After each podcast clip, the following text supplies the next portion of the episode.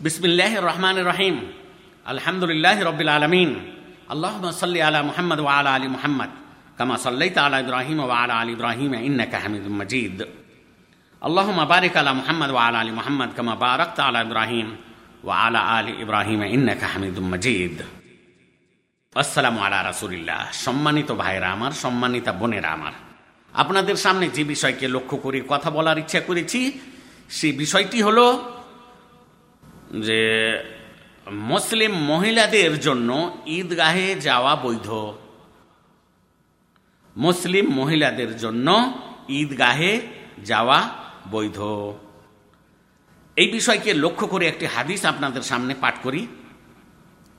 আন উম্মে আতিয়া রদি আল্লাহ আনহা কালাত, আমার আনা রাসুল্লাহ সাল্লাহ আলহি আসাল্লাম আন নুখরিজা হুন্না ফিল ফিতরি ওয়াল আধা العواتق والحيض وذوات الخدور. فأما الحيض فيعتزلن الصلاة ويشهدن الخير ودعوة المسلمين. قلت يا رسول الله إحدانا لا يكون لها جلباب. قال لتلبسها أختها من جلبابها. رواه الإمام مسلم في صحيحه. والإمام বুখারি আইদান ফি সহি হ্যাঁ অল্লাফদুল ইমামে মুসলিম অর্থ উম্মে আতিয়া আল্লাহ আনহা থেকে বর্ণিত তিনি বলেন আল্লাহ রাসুল সাল্লাহ আলি সাল্লাম আমাদেরকে নির্দেশ দিয়েছেন সাবালিকা মেয়েদেরকে ঋতু মতিদেরকে ও পর্দা নসীন মেয়েদেরকে ঈদের নামাজে যাওয়ার জন্য বের করতে তবে ঋতুমতী মহিলারা নামাজে অংশগ্রহণ করা থেকে বিরত থাকবে। তারা কল্যাণ কর্ম ও মুসলিমদের দোয়াতে অংশগ্রহণ করবে।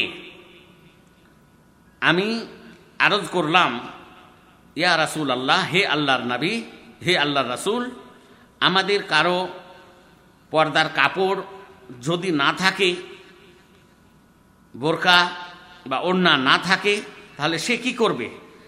তিনি বললেন যে তার বোন তাকে ওড়না বা বোরকা পরিধান করতে দিবে এবং তার সাহায্য করবে। এই হাদিসটি শাহি মুসলিম গ্রন্থে দেখতে পারা যায়। হাদিস নম্বর বারো হাইফেন ব্র্যাকেটের মধ্যে আটশো নব্বই এবং শাহি বুখারি হাদিস নম্বর নশো আশি। তবে হাদিসের শব্দগুলি শাহি মুসলিম থেকে নেওয়া হয়েছে। এই হাদিসটির দ্বারা প্রমাণিত হয় যে ঈদগাহে নারীদের গমন করা ও তাদের খোদবা শ্রবণ করা বৈধ। তবে তারা পুরুষদের কাছ থেকে পৃথক থাকবে, পেছনে থাকবে। মহিলাদের জন্য ঈদগাহে যাওয়া বৈধ, কেননা আল্লাহ রসুল সাল্লাহ আলি সাল্লাম মহিলাদেরকে সাথে নিয়ে ঈদের নামাজ পড়তে যাওয়ার প্রতি উৎসাহ প্রদান করেছেন।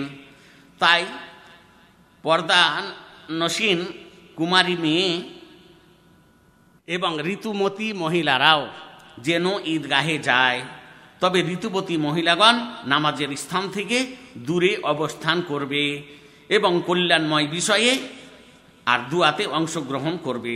সম্মানিত ভাইয়েরা আমার, সম্মানিতা বোনেরা আমার, তাহলে প্রত্যেক ঈদগাহে যেন মহিলাদেরও আমরা ব্যবস্থা করতে পারি, এই বিষয়টির প্রতি খেয়াল রাখা দরকার। আর যদি আমরা মহিলাদেরকে বঞ্চিত করে দিই, তাহলে তারা কোথায় যাবে? প্রকৃত ইসলাম ধর্মে মাত্র দুটি ঈদ রয়েছে। একটি হলো ঈদুল ফেতর আর একটি হলো ঈদুল আধা। এই দুই ঈদেই তাদের অংশগ্রহণ করার পুরোপুরি অধিকার রয়েছে। অর্থাৎ মহিলাদের পুরোপুরি অধিকার রয়েছে যে তারা ইসলামের দুইটি ঈদে অংশগ্রহণ করবে, ঈদের নামাজও পড়বে ঈদগাহে। এবং তাদের মধ্যে যারা ঋতুমতি হবে, তারা দুয়াতে সামিল হবে। যারা নেফাসের অবস্থায় থাকবে, তারাও যাবে, কিন্তু তারা দুয়াতে সামিল হবে। তাদের প্রতি নামাজ, ঈদের নামাজ নেই। সম্মানিত ভাইয়েরা আমার, সম্মানিতা বোনেরা আমার। সুতরাং আমরা মহিলাদের সম্মান রক্ষা করার চেষ্টা করব। কেননা প্রকৃত ইসলাম ধর্ম মহিলাকে যে সম্মান দান করেছে, সেই সম্মানটা যেন আমরা কোনোদিন নষ্ট না করি। আসসালামু আলাইকুম রহমতুল্লাহি ওবরাকাতুহ